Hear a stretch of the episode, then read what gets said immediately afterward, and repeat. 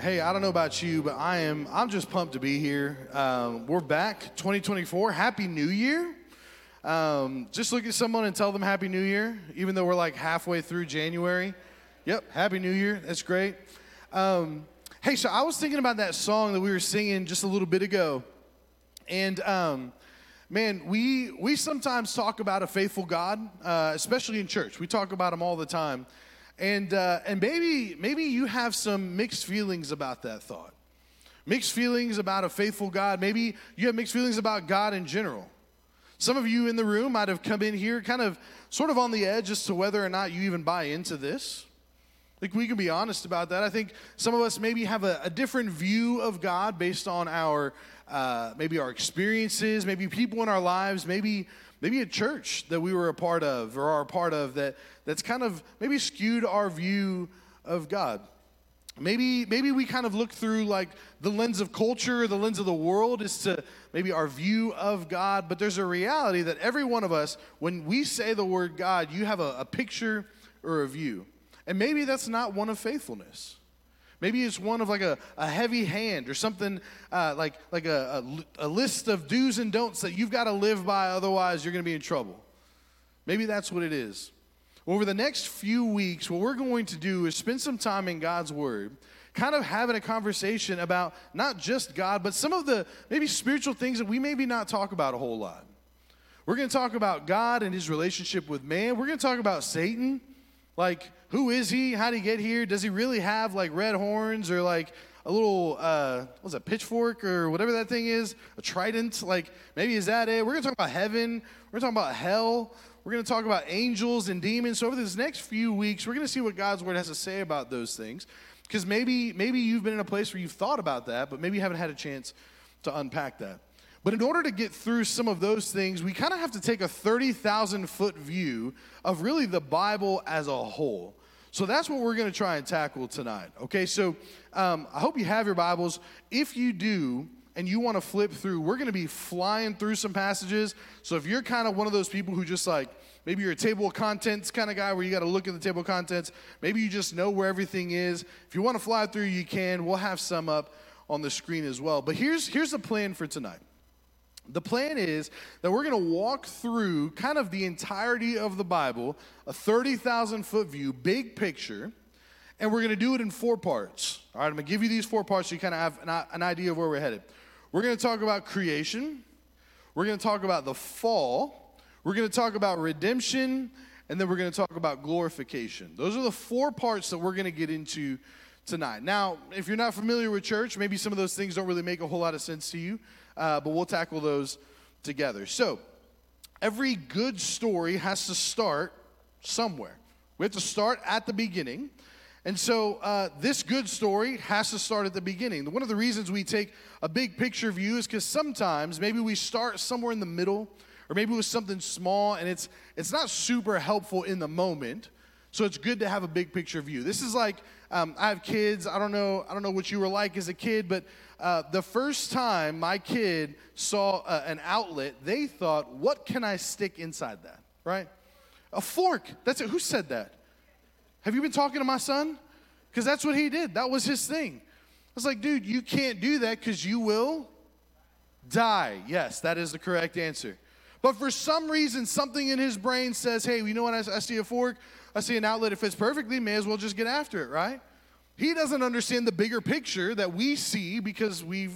Anybody ever done that before and lived to tell the tale? All right, congratulations. You guys, we should watch out for you, absolutely.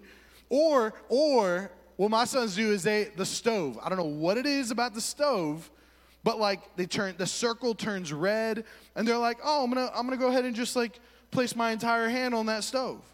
Now, we know that you shouldn't do that. We understand the big picture, but in their mind, they're thinking very narrowly hey, I just want to touch it. It's red, it's bright. Or my son will be like, Dad, I fit perfectly in the oven. You're like, big picture, you should never be in the oven. That's just how it should go, right? And so sometimes in our lives, we take like these small little pieces and we start to try and piece things together. But sometimes it's helpful to kind of take a thousand, 30,000 foot view and kind of understand things as a whole. So uh, tonight, we're going to start in the very beginning of the story of life, of God, and of the Bible. The Bible is just one giant story that all points to Jesus Christ, and we'll talk about that a little bit tonight. But in order to understand this, we go all the way back to the beginning. So God has always existed, and we know based on God's word, Ephesians 1 actually says that He was thinking about us before the foundation of the world. So before earth was even created, God was already thinking about you and about me. That's awesome. That's encouraging. God was already thinking about and considering us before the foundation of the world. And so here, here's what he did. He said, Hey, you know what? I'm going to go ahead and create the world. If you've been a part of, of church for any length of time, maybe you've colored some pages on the creation story, but he, with his words, created the world. Started with the heaven, the earth. Then he went, what's the next one? Sun, moon, stars. Yeah, good, right? Then he went kind of waters, land. He went fruit, vegetation. He went animals. And all along the way, he was saying, Man, this is good. I've made this, and it's good. I made this, and it's good. I created the animals, and it was good, right? But then he's looking at creation, and he says, Man, you know what we need? We need somebody to kind of take care of all of this. So what does he create next? A dude. Who said that? a dude. Yes, I guess technically, yes, he made a dude, right? He created Adam. Now, Adam had a unique role because the Bible says in Genesis chapter 1, verse 26 and 27, the Bible says this Let us make man in our image. Now, this is God talking. So, why is he saying us and our? Well, well, God exists, and this is going to be a little tough to unpack. And so, maybe if you have questions about this, we can talk about this right after. But God exists in three persons God the Father, God the Son, and God the Holy Spirit. So, ever since the beginning of time, God has existed in those three distinct persons. So, when it says, let us make man in our image, this is God talking as these three distinct persons. And he says, we're going to make man in our image. Now, this is the first time in the story that man or that something was made in God's image, which is to say two things. Number one, man has now dominion, kind of upper rank management level over all of creation. And then number two, man is created to be in relationship with God. Those are two very important things. So here's what God did God set up what we call a covenant with Adam. Okay? Does anybody know what a covenant is? You can kind of guess what this is. It's kind of this oath that two people make together that they have agreed this is what we're going to do. These are sort of the, the things that are laid out within this covenant. Some of them you would say are conditional, which is to say, if you do this, then this covenant exists. Some of them are unconditional, to where it says, no matter what you do, this is going to be the way it is. So God sets up a covenant with Adam. And here's the covenant for Adam He said, You will have dominion over creation, you will have communion with God, but then he puts this conditional statement in there Don't eat of the fruit of the tree of knowledge of good and evil. That's all it was. It was super simple. It was don't eat of the fruit of the tree of knowledge of good and evil. Now we know the story, right?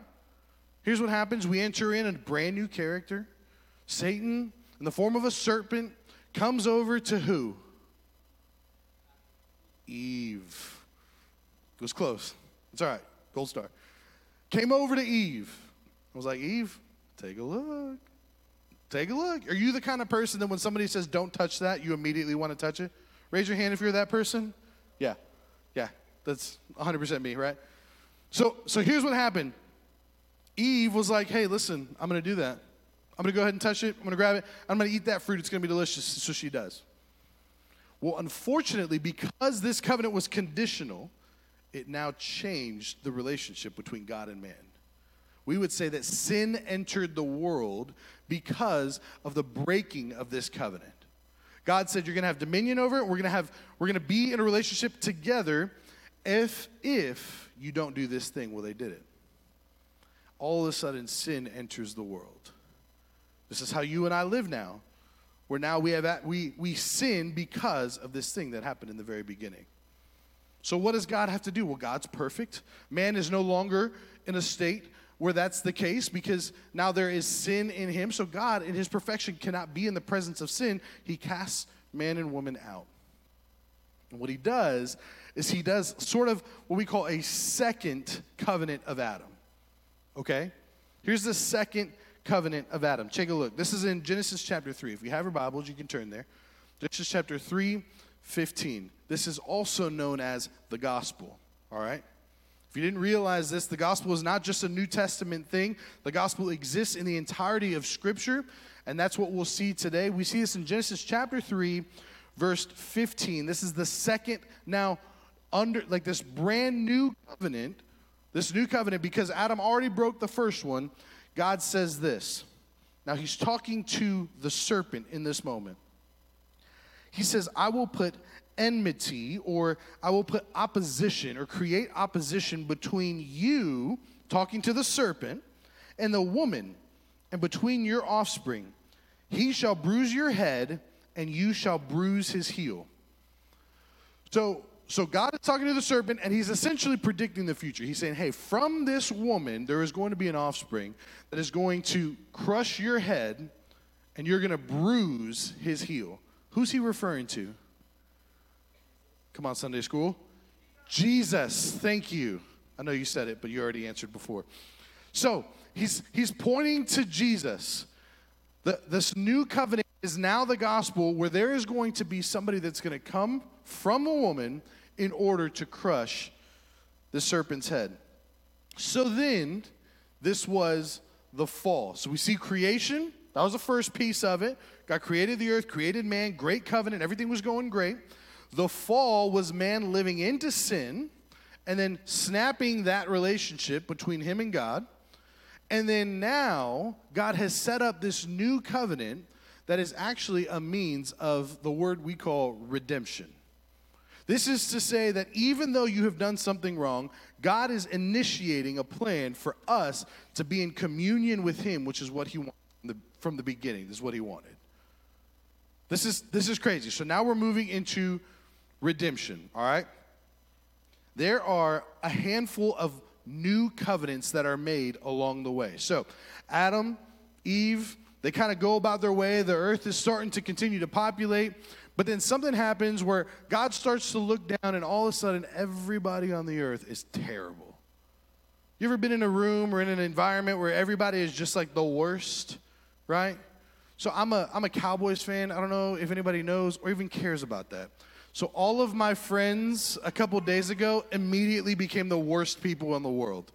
I got so many memes and videos and hate because the Cowboys lost. Like that was a moment. It was, it was pretty much the same thing.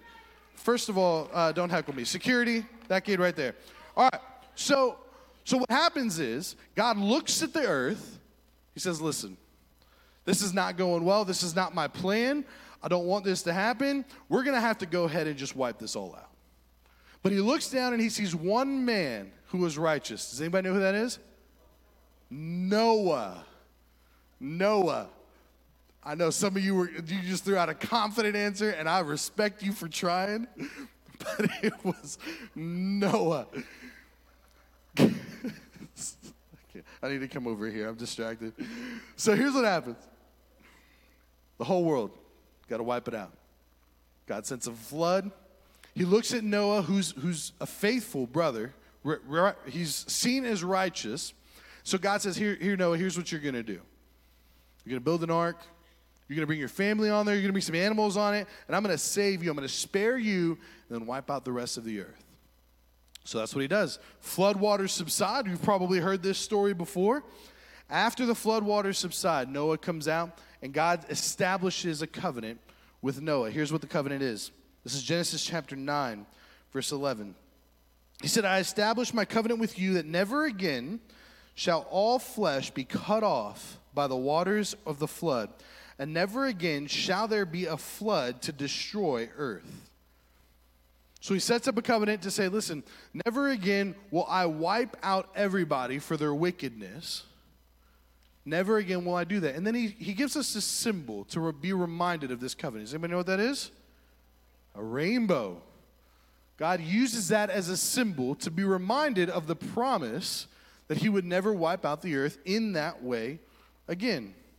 So we kind of move along. Okay, that's awesome. Noah, his wife, his kids, we're doing great. The earth is being populated yet again, and everything's great, right? Well, no. We again find that the people that are in the earth continue to rebel. All right, so all of us rebels in the room, we're, we're tracking with this right now. So there's moments where there's a guy named Abraham that Jesus that God comes in and says, Hey, Abraham, I want to make a covenant with you because the people are continuing to rebel. And so he does that. And then there's a guy named Moses, who somebody said over here very confidently, crushed it. Uh, Moses, they, they, God establishes the law with Moses, and then we keep on moving. But even though God establishes the law, is everybody now righteous? No, they keep on going in the same pattern over and over again. Here's, here's what I want you to see in this story over and over again, God is making a way and a means for redemption to draw people back to Himself. And over and over again, the people rebel and push away. It continues. So, so Israel starts to become a nation start to establish themselves a little bit. Then there's other nations around there, and so he's, uh, Israel starts to kind of grumble and complain. They say, hey, to be honest with you, all these nations, they have kings, so we need a king. You ever done that? You ever wanted something because other people had it? Yeah, that's pretty much our entire lives, right? Everybody had a king, so I want a king. And God's like, man, I'm, I'm your king. And Israel's like, yeah, but like, like a real king. Like they completely rebelled against the faithfulness and the provision of God and wanted their own earthly king. So that's what happened. They got their king, a guy named Saul, tall guy, good looking, good in battle. Like he's just like, he's just a really good, like, fighter, really well respected. Well, he turned out to be a terrible person. He did.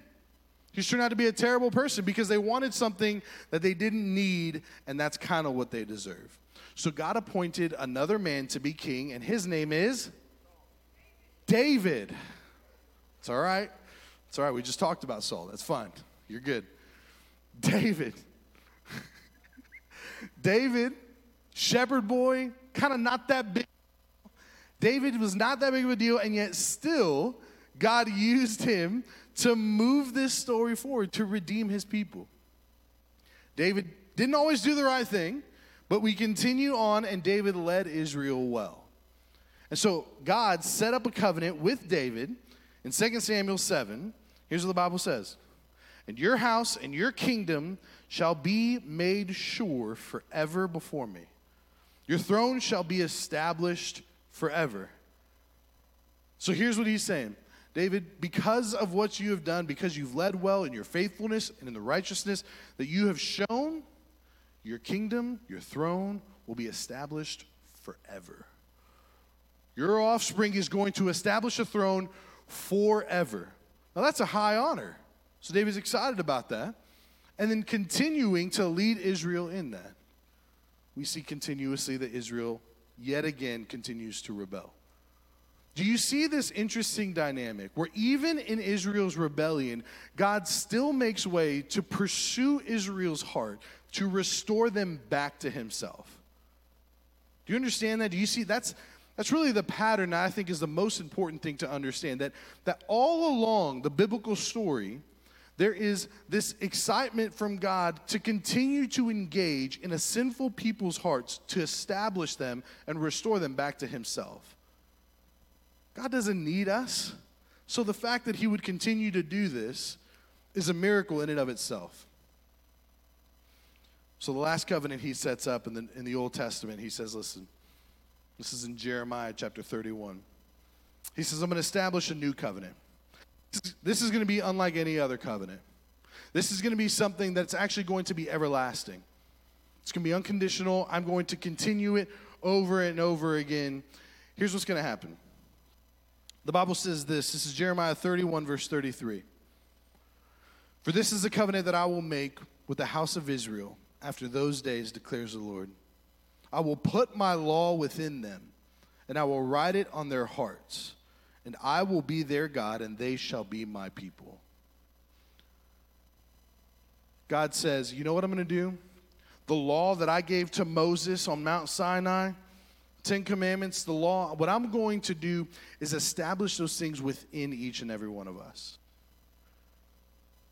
Inside of us now. It's, it's no longer a, hey, now you need to do a bunch of stuff. Now it's, it's God has now almost spoon fed the law into our hearts to help us be restored to Him. This is crazy. The moment you start to think that we have so many things to do or we can be good enough to, to get into heaven or to be restored to God, you have to understand the entire story of the Bible is God pursuing our hearts and us continuing to rebel.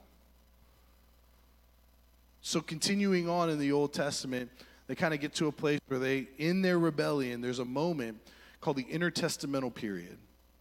This is what we call in between the New Testament and the Old Testament. There's these 400 years where God did not speak. That's got to be intense. And all of these covenants are pointing forward to something that they actually never realized, the Israelites.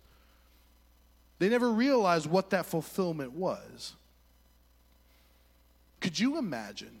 Is anybody in here just massively impatient? Anybody? Okay. Like, there are scenarios that we live in each and every day that we just cannot stand because of how impatient you are. There are, there are a couple things that, that I cannot stand uh, with a passion. One of those things is skiing. Has anyone ever been skiing before? Raise your hand you've been skiing. Raise your hand if you've never seen snow. Can we just, man, it's one day. One day. You'll get it. It's all right. One day, right? A couple years ago, I, uh, I took a group um, from my previous church. We went, we went to uh, a mountain in North Carolina called Sugar Mountain. I was going to go skiing. It was the first time I'd ever skied. I've seen snow a couple times, but um, I'm a large man. Okay, I don't know if you know that about me just by looking at me, but I'm, I'm huge. So my thought was skiing's probably not a good idea. But everybody want to do it. It's fine. Peer pressure. It's great. So me and a buddy, he was he was an older guy. He was like 50, maybe not older, experienced. Uh, for those of us in the room, and um, and he was he was like, man, I'm terrible at skiing. Don't worry, you can kind of hang with me. And I was like, great. Like if he can do it, then I can do it. Obviously, I'm an elite athlete. He's kind of an older guy, so anything he can do, I can probably figure out. So so we start to get our gear on and whatever, and we're moving towards the, the ski lift, and you kind of look down, and there's like the bunny slope where like all the little kids and like there's like all the instructors that are like, this is how you do it. And I looked at him and I was like, you think we should go down there? And he was like, man, nah, man. And I'm like, yeah, yeah, it's stupid, man. It's kids, like whatever. So we keep on going. We get on the ski lift, which that was scary because I'm huge, so I thought there was a weight limit. There might have been, but it doesn't matter. So we get on there, we go up, and we're looking down at this mountain. And it's the green one. The green one. I don't know what the green one is, but it's the easiest one.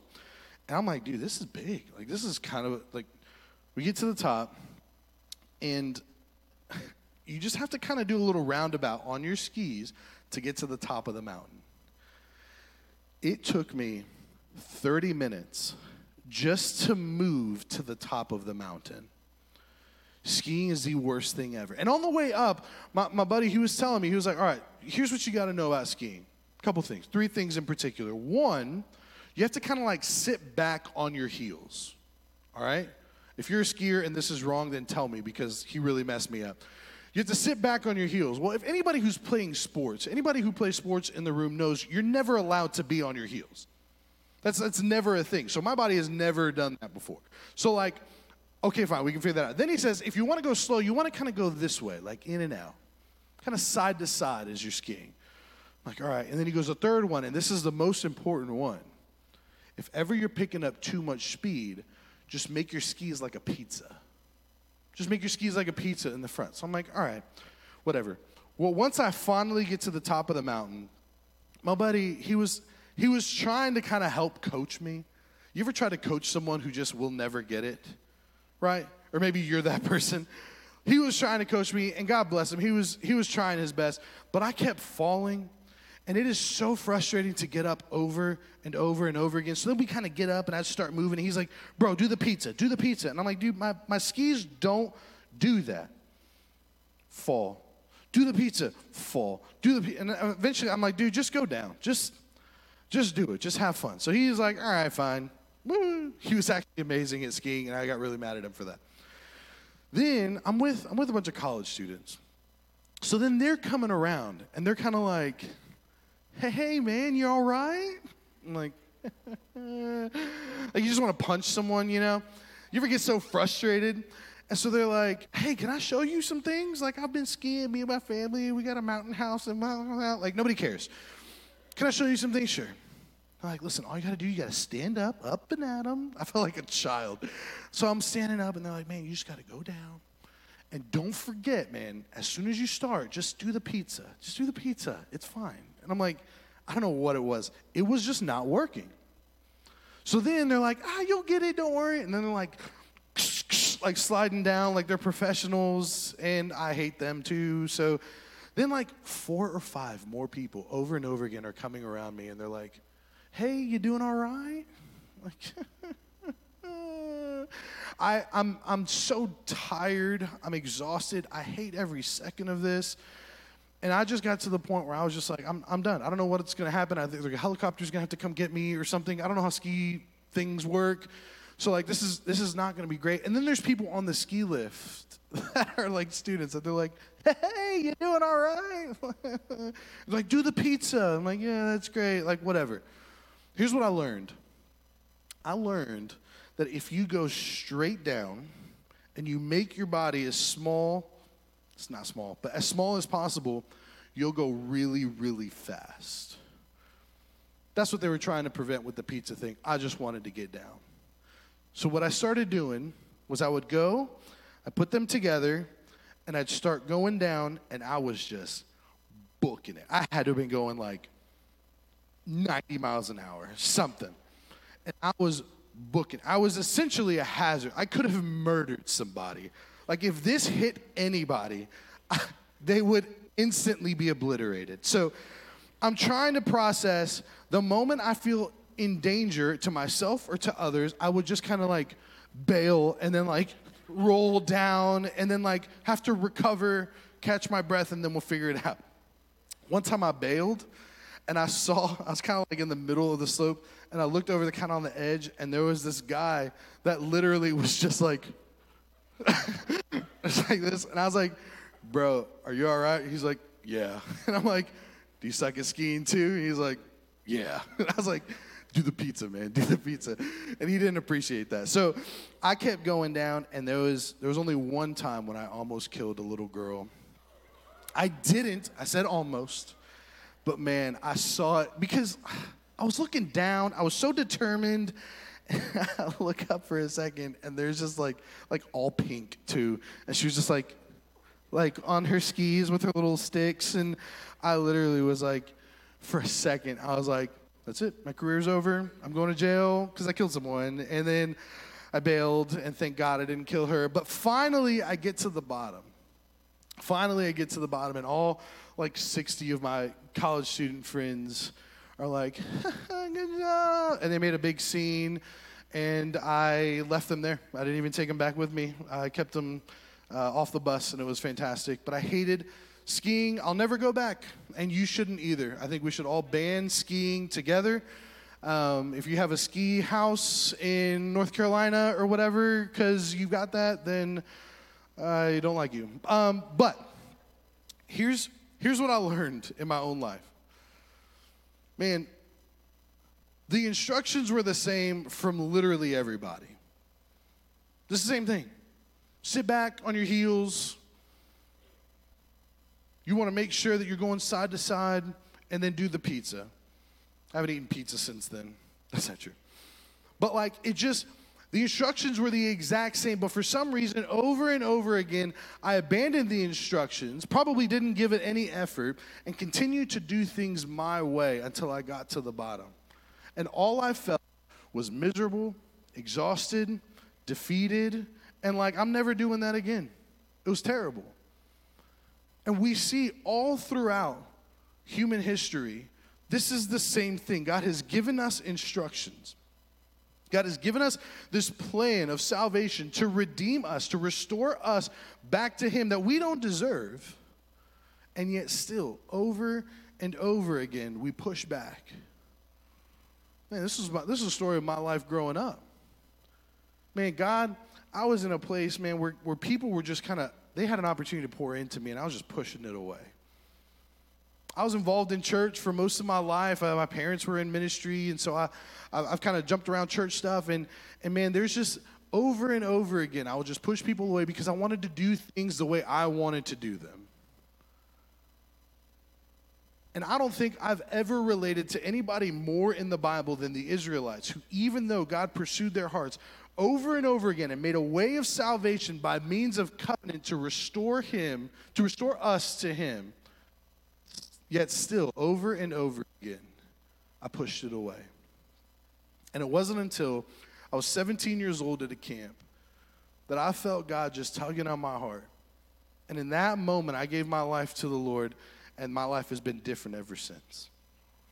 There, has been this, right? It's not just it's not just hey, once you get saved, man, you're you're just locked in, but man, it's this. And that's okay. Because the person that we rest on is the person that every one of these covenants are pointing towards. I mean, you check this out. So we see that Jesus is the fulfillment of every one of these covenants. Adam, in the, in the, in the covenant of Adam, Adam was expected, part of the covenant was perfect obedience. Don't eat from that tree. Well, Adam didn't fulfill that, but perfect obedience happened with Jesus Christ by living a sinless life on the earth.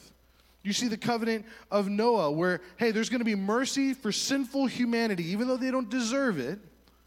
There's going to be mercy from here on out. I'm going to establish this covenant with you, Noah. And all of us, every one of us, are a part of sinful humanity. The Bible says that while we were still sinners, while we were enemies of God, Christ died for us. Even though we actively resist God's pursuance of our heart, God still sent his son to die for us. So we see that covenant of Noah fulfilled in what Christ has done. Then you see in the, the covenant of David where he says, Man, your offspring, your kingdom, your throne is going to reign forever. Well, Jesus comes through the line of David. You see that in Matthew chapter 1. And right now, currently, because God sent him on the earth to die on the cross, to be buried, rose again, and is now ascended, sitting at the right hand of the Father. So, the fulfillment of that covenant of David is that Jesus Christ right now is sitting at the right hand of the Father. Man, listen, if you don't hear anything, hear this. The entire story of the Bible is that God loves us so much that all throughout human history, despite our rebellion against Him, He continues to pursue our hearts. And that's crazy. Because I think every one of us would have given up on us, right? Here's what's going to happen the, the, the band's going to come up. I just, I want, I want to tell you something, man. This, this place, this church, these people that are around you, man, these are blessings from the Lord as He is trying to pursue your heart. There, there are people in this room that you're going to go in a small group with in just a little bit. And those people, those leaders, those adults, literally are giving up their time to come and spend time with us. And I think that there are provisions by God for God to pursue our hearts. And so if you're in a place in your own life where you're just kind of a natural rebel and you just want to kind of push people away because you can do this yourself, I promise you, number one, it's not going to work. Number two, it's not worth the effort, especially when God has given us so many opportunities to be restored to Him. And listen, if you're in this room and you have no idea about what I'm talking about. This is the first time you've heard this whole thing, and maybe maybe you kind of wrestle yourself, man, is is God really a part of my own life? Do I really buy into the fact that God has offered a way for me to be restored to Him? And if that's you, if you've never experienced salvation, then I would love to talk with you. Right after this, I'm going to go stand kind of in that area. And if you want to talk to me about that, I would love the chance to talk to you about that. If all of this was kind of confusing and a lot to take in, and you want my notes from tonight, come back there. I can get them to you. If you just want to be prayed for, I would love a chance to pray for you. I know Morgan's in the same boat. We got leaders in the back. If you're just, if you're going through some stuff, man, just lean into the people and the blessings that God has given to you because I can tell you from personal experience that the people around me that have been willing to pour into me and pray for me have been some of the most incredible people and biggest blessings in my entire life. Would you stand with me while we pray, real quick? God, you you are so gracious and so kind. God, that you would even consider continuously reaching out to us in order to restore us to you is mind blowing. Father, you, in your loving kindness, sending your son to die on the cross for me in my sin, in my trespasses, when I was an enemy of you, does not make any sense. But God, that is why we worship you.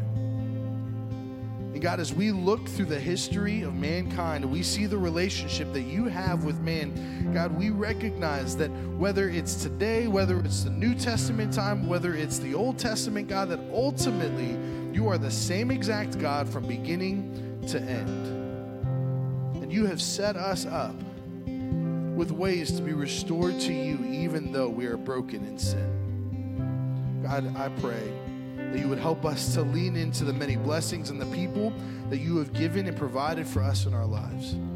May this time be a time where we would glorify you. We would not be distracted. We wouldn't immediately start talking. We would pull out, pull out our phones. We wouldn't be distracting to others. But in this moment, we would stay in a spirit of prayer and just beg you to come and invade our lives. God, have your way tonight. We're thankful, Father, that you are who you are and have been that way since the beginning. We love you. In Jesus' name.